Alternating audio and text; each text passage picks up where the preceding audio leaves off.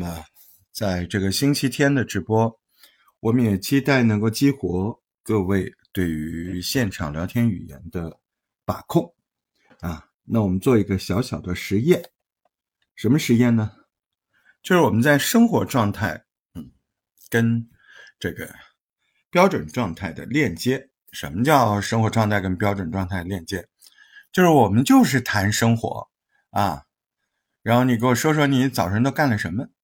在说的时候呢，稍微用点方法，稍微注意一点流畅度。来，我们来看看啊，这个李海涛啊，我们连线一下。那么在您发出第一声之前，呃，您稍微的提醒一下自己啊，我怎么说话可能它更流畅？我要说什么？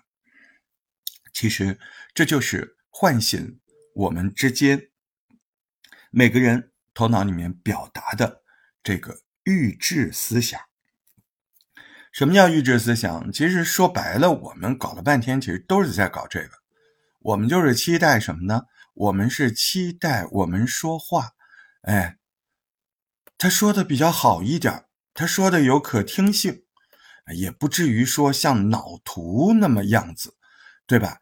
起码呢。哎，我这个话说出来，它不怎么要用简，对吧？啊，所以呢，我们来听听这个离离随风。来，您说说，您注意哦，别出声。您出声之前想好了啊？我的状态对吗？我要说什么？我要跟大石头怎么描述我今天整个上午都干了啥啊？那么我怎么说的能好一点？想好了吗？三二一，开始。我是李丽随风，我现在前程济南呢，因为疫情那个封控嘛，我也没法回家，已经连续两周没有回泰安了。嗯，应该周末吧，反正自己也比较慵懒，起床起的有点晚，反正也享受一下周末的这个那个休息时间吧。嗯，起来收拾了一下以后。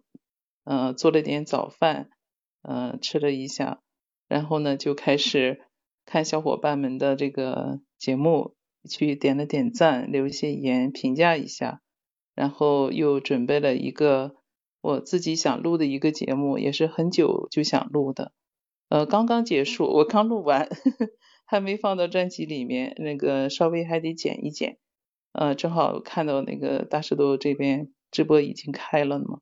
我就抓紧时间赶紧进来了，反正一上午时间也很快，不知不觉就过去了。我我就做了这些事情。嗯，您说的很好，基本上很流畅，说的也很清楚。可是呢，我们要求不一样。嗯，咱们上麦来做这个练习，对吧？嗯，我们还像刚才那么说，重说一遍。但是呢，这里面你会发现。刚才的那个叙述，嗯，语气没问题，流畅度挺好的。他缺了什么呢？他缺了一个，他就是真的生活聊天，他缺了个侧重。那我们给个任务放在里面，好不好？嗯，就是您在听或呃，您在听小伙伴的节目的时候，您想到了什么？或者说，呃，这不是钩子啊，这是主体了。嗯，或者说，您在给小伙伴点赞的时候。您又想到了什么？啊，在这两个内容里面只选一个说，啊，说的时候呢，你要记住，你要选择三三结构，啊，这个结构只限于从哪开始？只限于从那个您发现了，嗯，您想讲哪个任务开始？啊，那前面呢都是引子，但是我说一二三之后，你前面都得重说。您现在明白了吗？先跟我核对一下，核对一下我的意思。嗯，我要把上午我自己的，呃，主要刚才说的那些话全部都重说，但是加上内容，对吧？嗯嗯。加上什么内容呢？要就加上的内容要注意什么呢？看小伙伴的一些专辑，呃，侧重于有有一个感受。对吧？或者有一个观点和看法，对不对？嗯嗯。然后通过三个角度或者通过三个人的专辑举例子说这件事儿，再然后结尾，对吧？嗯是不是？嗯嗯，好，那我们开始吧。哎，好，大家好，大石头好，我是李丽随风。呃，今天主要是周末嘛，上午呢也是一个周末休闲时光，所以起的比较晚。因为疫情封控嘛，我已经两个星期没有回滩的家了。呃，没有办法，现在济南和滩那边封控都很严。嗯、那就在家里享受我在 济南的这种独居生活了。我就是起来收拾了一下呢，也做了点饭。嗯，吃完饭以后呢，还是想着我们三乘三的一个节目嘛，还没有最后一轮没有做完，嗯，去听了听小伙伴们的一些专辑，主要是雨田姐姐和丹丹的，也抱着我们要学，呃，听听大家他们讲的专辑的一些内容，呃，也对我们这次三乘三的播客呢有一些素材方面的，涉及到我一些主述的，我想去了解一下。你像丹丹嘛，他就要讲他徒步喜马拉雅的那个呃，在尼泊尔的那段经历，所以呢，他那几个专辑呢，我也重点要去听一下，觉得每一期都特别好，带着我们去领略一些自然的风景，还有一些有趣的故事。雨天姐姐的专辑呢，也是我们要做节目的时候，呃，也要听的她的一些的观点，包括她平常。在专辑里面放的一些内容，嗯，应该说大家都有所侧重吧，嗯，应该对我的感觉来讲呢，我想就是一个是你像丹丹她的赛道就特别的精准，尤其他这个专辑，嗯，做的呢内容呢也特别的棒，特别的吸引人，嗯，从他的语言讲述啊各方面我也印象特别深，几乎是 就是身临其境的那种感觉。雨田姐她讲述的也很亲切，她本身的这种语音、语言和性格，呃，出来的这种那个语气效果，我就比较喜欢的。另外呢，也是另外从一个角度呢，我想就是了解一下他们的生活和他们做节目倾向于哪一方面，也是多了解一下吧，也多一些借鉴。呃，点赞评论，当然这是我们必须互助的，因为时间的关系呢，我还有一个我自己要录的节目。所以呢，听完以后呢，我就抓紧时间录我节目了。呃，我今这个节目也是选了一个我很久就想呃叙述的一个话题。呃，虽然过了快一个月了，但是这个呢，我觉得应该是不过时的。就讲了一下清华大学两个最好的闺蜜的故事。嗯，这个我想呃到时候我放到专辑里，因为还没有剪辑。嗯，这样就是剪辑完了以后呢，会放到我的专辑里。呃，让伙伴们多给我评价指点一下。嗯，怎么说呢？上午时间过得还是比较快的，我想，嗯，应该也是有所收获吧。嗯，这不大石头这个直播间开了以后呢，我就抓紧时间过来了，来听一下伙伴和大石头有一些，嗯，这个在播播客方面有一些指导吧，我觉得还是挺受益的。嗯。我不知道我说的怎么样 啊。第一遍说的很好，第二遍不及格。为什么？因为你没有完成我们要的任务。您第一遍生活聊天这样当然可以，可是，在第二天我第二遍我授意您要在里面加一个观点，你没有加，你没有加，而是直接说了几件事儿。嗯，我们其实。不是希望你能够说一下，您这您有两种可能，我提醒你可以加的，一个是，嗯，你说我看了大家的评论，我突然有一种感觉，哎，您要说的那个感觉是不是就是您发现的问题，或者是您找到了啊某一种您想表达的观点啊，比如说。嗯，我在看大家的评论的时候，我就觉得，好像自己这个写给别人写评论的时候，是不是过于怎么样了啊？那应该怎么样？你就会发现，你看这几条写的就特别好，在哪个哪个的上面，你可以举三个例子啊，你比如说在丹丹姐的节目上面有一个这样的小伙伴，他是这么留的，巴拉巴拉巴拉，啊，你看嗯他这么留，给我们的感觉就特别那啥。然后呢，嗯再举一个别人的雨田姐这边，哎，他这个节目是说什么的？哎，这个人他留的就很好，巴拉巴拉巴拉巴拉、嗯啊。然后再说一下，嗯，你可以再举一个例子，或者举一个自己的负面的例子。你说，比如说我给别人留，我有的时候就来不及，但是我也是确实觉得那个人好，我就挺客气。嗯你看我留的都都，我现在就觉得我挺敷衍的，嗯，不过还好，嗯留言能改嘛，所以早晨呢我也把改了一下。所以呢，嗯今天早晨吧，哎，就是这个看法啊，随意之中看看留言，是觉得，嗯，您要是自己不重视，那别人也不会重视你啊。嗯这个，所以呢，我们想帮别人的时候，哎，那既然去留言，那有没有到底鼓励到对方呢？咱们还是得认真写。你看，你是不是有了一个价值观？您嗯第二遍为什么我要刻意的刺激你一下，说你第二第二遍的表达是零分呢？因为在第二段的表达里，你仍然没有价值，因为没有有价值观的具体语言。所谓有价值观的具体语言，就是什么？你有观点，你没有观点，你的价值价值就不大，对吧？嗯没有观点就没有价值观，没有价值观，这段语言它不能说完全没有价值，它可能听你温暖的声音，它还是有陪伴感，但是它其他的价值可能就不高。嗯明白吗？所以嗯没有观点的表达，是不是价值就不高呢？不是这样吗？嗯嗯，那生活语言跟我们希望做到节目的语言，哪些是必须相同的？哪些角度又是必须要强化的呢？您现在有感受吗？嗯播客语言跟生活语言哪些必须要相同？一个是语气，语气要极度还原，对吧？嗯嗯。状态最好反映您啊当时的那个时下的那种感觉，想笑就笑，嗯。想哭就哭嘛，是不是？就是嗯。必须要极度还原，而不是说在生活状态上再给它提纯，不是啊，那就嗯。走偏了啊。嗯。那我们以前就一直讲到这儿，那或许多讲了一些，就是那我们在平常聊天中、生活中表达中，也稍微要注意一下习惯。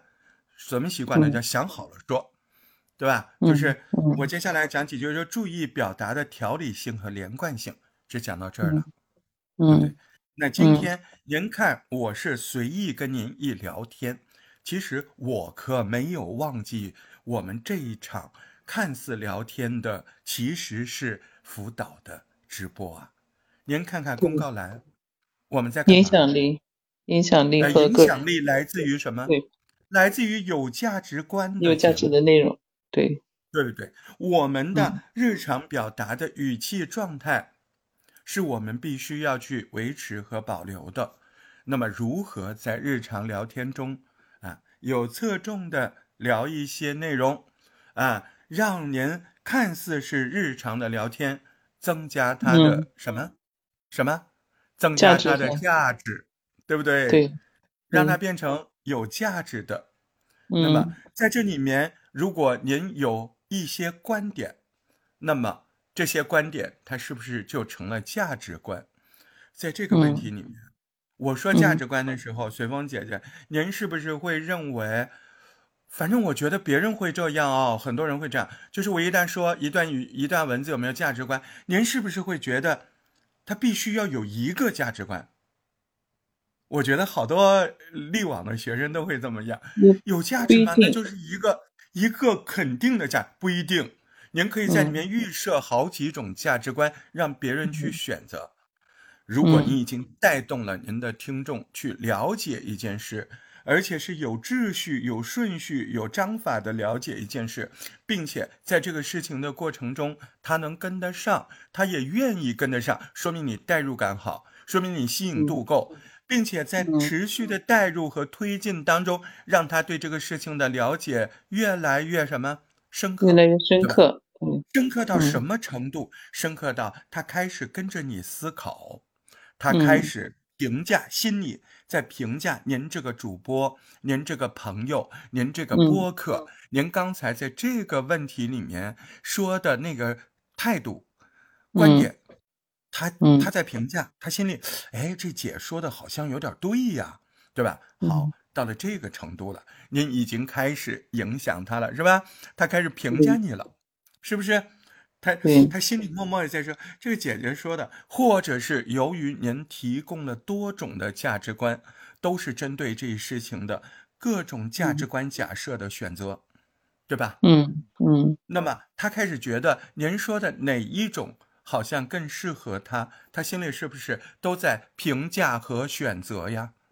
对，他当他开始思考这个问题，并且做出了无声的评价，甚至心灵内内心深处的选择的时候，您在这个问题上已经成功的影响到了他影影响他的，对，这个过程。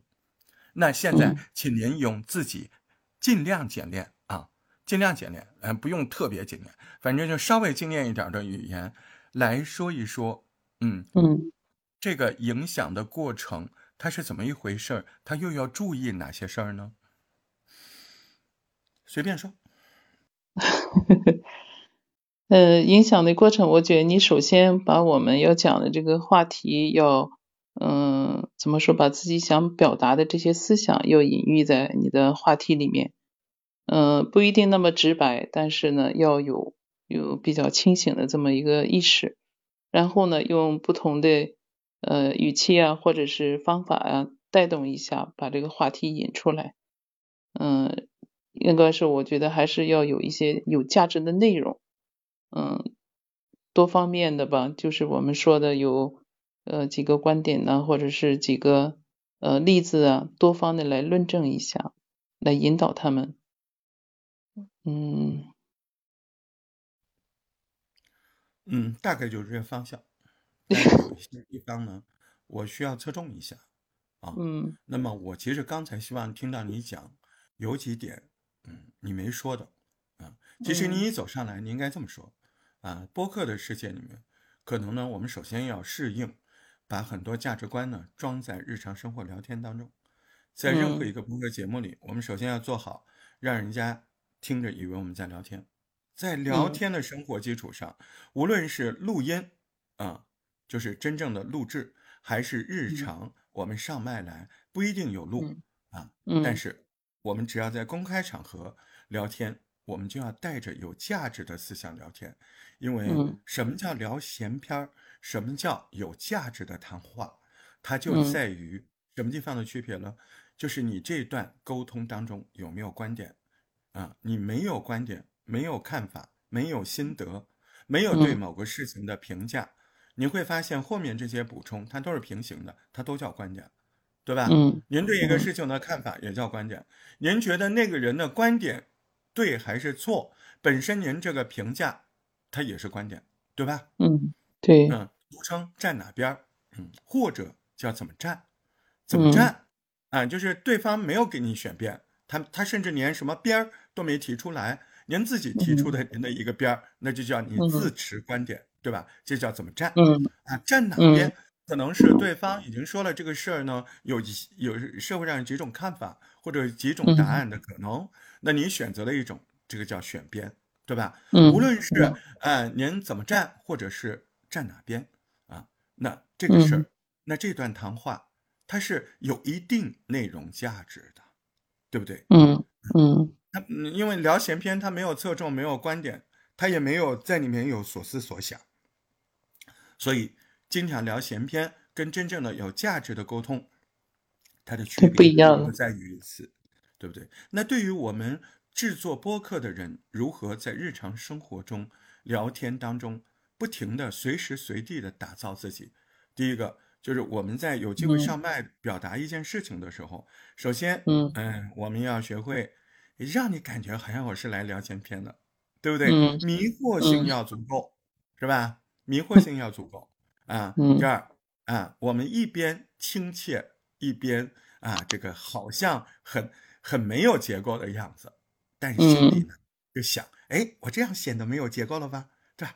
心里要有个声音，对不对？哎，我这样够迷惑、够生活了吧？那我现在是不是能够冷不防就把观点说出来？哎，我要怎么说的润滑？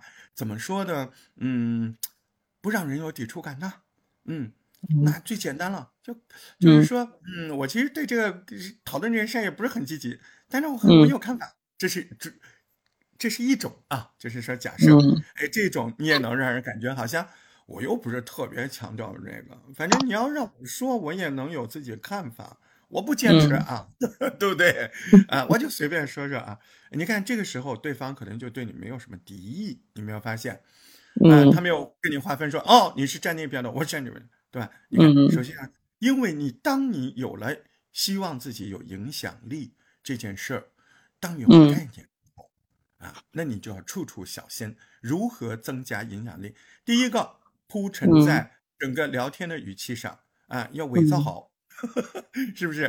无论是真实生活，你想说服你妈啊，你想说服你老公，还是在节目里，您想说服您的听众，您千万别让他感觉您想说服他，嗯，对吧？您这是让人感觉我就随便聊聊到这儿了呗，是吧？啊，这是第一个啊，你的语境够不够真实？如果您一下子言简意赅、认认真真开始讨论一个问题的时候，其实有时候挺 让人反感的。人家说：“你看，你又在给我输出 啊。”对了，对。那我所以我们要学会用生活语言来隐藏、隐藏自己这个目的性，然后在这个目的性之下呢，哎，您要有自己设计呀。对吧？您到底要说啥？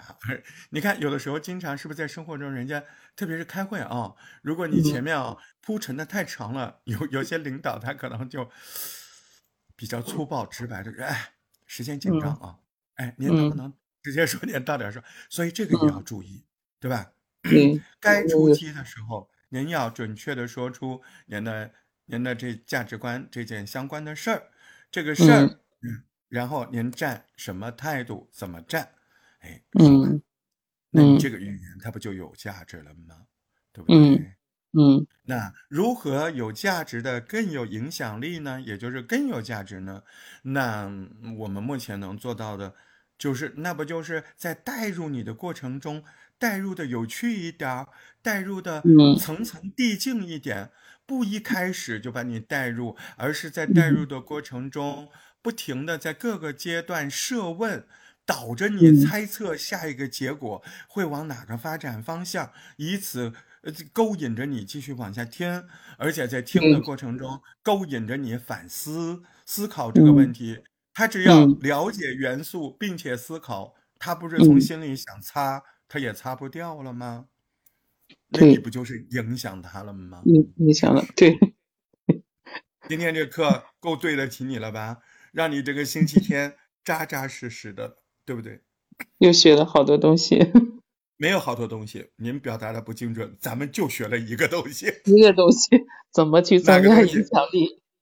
嗯，就是通过闲谈，嗯，给我随风姐姐，嗯，旁敲侧击的说了一下，嗯，其实，嗯，播客里面它比较有价值的东西是什么？也可以把这个这篇交谈来定性为，我们试图怎样在播客语言中提高自己对谈资，就是我们谈的这些东西的价值的选择和价值观的提升，对不对？嗯，让我们的闲谈有理论有价值，有价值，有影响，是不是？嗯，是，嗯。那我们再来一遍。嗯，那我们再来一遍。我会放过你吗？不可能的，对不对？我告诉你啊，我有一个老师说过，他说一个人一一个人把一件事儿聊一遍，那不叫创作，那叫享受。您在享受这个谈的过程，因为人本身就有这个人类这个动物本身就有沟通交流的快乐，是吧？是不是？当你把一件事儿说两遍、说三遍，选择着说，不停修改着说，那才叫创作。所以，我在这一块就要敲打各位。我不想重录，你不想重录，你就不叫创作。你只有对一件事情，你要有我刚才说这个概念，我们是创作。和外国这个九九六是不一样的，地域当中的普遍实行。嗯。您别看我们好像是随便说出来，我们那个随意是刻意的表现出来的随意。那我们的刻意程度如何呢？那就在于你刻意几遍喽，对吧？当我们刻意的去反复调整自己的随意度和心理，和心理在下一段看似随意的表达中的内容掌控设计度。你看我们刚才说的那些，是不是都是内容掌控设计度？怎么说？怎么样有观点？还得藏着捏着，还得有代入啊！这不就叫如何设计、展开自己的价值观假设吗？对不对？嗯，哎，这些都得藏着。当有了这些之后，而且我们在反复磨练这些的时候，嗯，才叫创作和练习。你说只说一遍不重录，那对不起，在我心目中，我个人认为。那就是玩儿，嗯，好，讲完了，对吧？开始吧，道理也讲了，从头来，好像前面没跟我说过话一样，对不对？您早上干了啥？您您您这个星期天您都干了啥？对吧？就跟录音一样啊，是不是？但是您别别别给我听出来，你前面给我讲过了，嗯，来，有请我们丽丽随风，随风姐好啊，嗯，哎，你好，大石头，你好，哎，小伙伴们好。您您这样让我太拘束了，我们真是老朋友，对吧？嗯，对吧？刚才听了啊，听了，那你聊聊星期天干嘛呗？嗯，行，呃，周天正好也是休息时间嘛，我起的比较晚一些，因为疫情嘛也没法回家，所以连续两周都在都是在济南了，也好吧，我觉得这样也有一些时间呢，能够静下来自己做点事情。那主要还是弄播客呀，除了播客就是播客呀。嗯，起来收拾收拾，吃了点饭呢，我就嗯听那个小伙伴们一些录音，正好三乘三的节目，我们也在准备一些素材，呃，也要开始第三轮的这个呃作品准备作品了嘛，这我就去专门听了听我们小组里面雨田姐还有丹丹的一些那个节目，他近期他们发的，嗯，应该说每个。呃，小伙伴他们都是挺有特点的。丹丹姐那个徒步旅行那块是非常专注赛道的。呃，雨田姐这块呢，就是涉及到她呃零零后故事里面这些专辑内容也比较丰富。我主要是去看了一下这个评论和点赞的。应该说，对于做播客来讲，肯定也是比较关注我们这一块作品的。呃，对粉丝也好，对。伙伴们也好，听众的一些反馈吧，我去看看人家是怎么样的一个情况。嗯，单单那个专辑是非常专专注的一个赛道嘛，嗯，网友对他们的评价都是涉及到他的这个徒步旅行，呃，有的也是就像那种身临其境的感觉。我看评论里面也是挺好的。嗯，雨田姐这些呢，就是她自己的一些生活感悟啊，还有遇到的一些事。哎，我觉得他这里面一些评价，包括我们互相之间伙伴们的评价，还是挺有感想的。怎么说呢？你看有一个我的专辑里面写那个快递小哥那个，呃，完成了是天空太空快递小哥那一篇，当时雨天姐就回了我一个，哎呀，厉害了，我的国，非常自豪。当时我都觉得，哎，这种评论确实是挺好的，也对我是一种鼓励。那我我给雨田姐我们评论的时候，你像她做的那个呃，就是涉及到吃啊，或者是一些呃呃，就是属于健康食品的一个类，属于低卡的。这样我想就是做评论的时候呢，还是能切合他这个专辑，而不是简单的去给他留个言、点个赞就完了。这样可能感觉会好一点，至少我觉得。他们给我认真评论、点赞的，或者是说一个专辑里面内容的时候呢，我都觉得哎特别有感悟，觉得哦，嗯，应该是有一些达成共识的概念了，可能，嗯。另外你看，就是有一个节目叫双十一，我们做了那个全网交易那个破一个亿，雨天姐给我评论一个什么六幺八、双十一、双十二都不能令我发狂。可能是因为没有钱吧，我觉得这个也挺好，挺挺挺可可，就是挺有共感的。嗯，还有一个就是做那个试睡员，那个凶宅凶宅试睡员的那个，雨天姐给我评论一个，就是：“哎呀，我可不做这个凶宅试睡员，没有这个胆儿。”啊，就觉得我们真的是通过交流，呃，做节目在交流，呃，也挺好的。我就想，那回头我去给，我去给我这些伙伴们那个去做评论也好，听节目也好，那一定要是沉下心来，呃，仔细去听一下，看他们一个是看他们怎么去做节目，另外我觉得作为评论也好，对于这个做节目的人的影响，它也是呃很深刻的。就是我们一定要是真心的来去呃听伙伴们的节目，去真心的去做这种评论，呃给人的感触呢肯定就是不一样的了。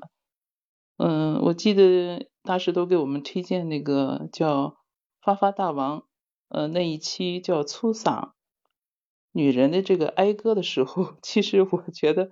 对于我来讲，我就想着特别有感悟。其实，呃，我就想着也是在听节目有收获的同时，那么你去在这个节目里给他有一定的呃评价也好，还是评论也好，对于我个人来讲也是有很多呃共同共情之处的吧。所以我想就是，嗯，甭管以后自己的节目也好，还和还是伙伴的节目也好。至少在评论这一块，我们还是要用一些心，让他们能感受到你确实在关注，确实在呃嗯相互的交流和学习。我觉得这一点呢，对我来说也是今天的一个一个收获吧。嗯，我是讲，那说明我们这个沟通是有效的。你看，我已经影响了你。啊，而且您分明是可以做得到，对吧？通过展示，您现场就做到了，啊，这个就是特别棒的过程。谢谢我们的随风，谢谢。哦，谢谢大石头。啊，我们是在谈怎么去给别人留言吗？显然不是。刚才的这段，我们就是在完成一个辅导的过程。啊，我试图呢，让大家有一个概念。就是我们就在生活聊天中，带着想法，带着任务，带着概念，去不动声色的在生活聊天当中，逐渐的去习惯，我们把自己的交流内容变得有价值。其实生活聊天跟播客，它唯一的区别就是您的价值，这个表达的价值，嗯，是不是够不够别人听？对吧？是不是能达到那个标准啊？如果我们在生活聊天当中都注意了，经常不说废话，而是都是有设计的跟别人去聊天，那您就是一个随时生活中都是一个大播客，不是这样吗？感谢您收听今天的这一小节，希望这一小节的内容可以给你带来一些对。播客到底是什么？如何提升播客啊里面的表达和如何提升您所有声音节目的影响力的一些小小的建议和看法？我不知道我有没有影响到你。希望如果您现在此刻嗯想这么试一试，那不一定需要打开录音机，而是当您张口跟别人说话的时候啊。您有没有控制自己的情绪？说再重要的事儿，啊，也没有那么着急忙慌儿啊。然后呢，有没有自己稍微在脑子里想一下，我该怎么说呀？对方是谁呀？嗯，那我在说的这段过程中，有没有看着表面上听着像生活聊天，但事实上，我想把一个事儿给它带进去啊。我们早把生活中的无意识攀谈变成有意识的交流。那个时候，您就是一个妥妥的大播客。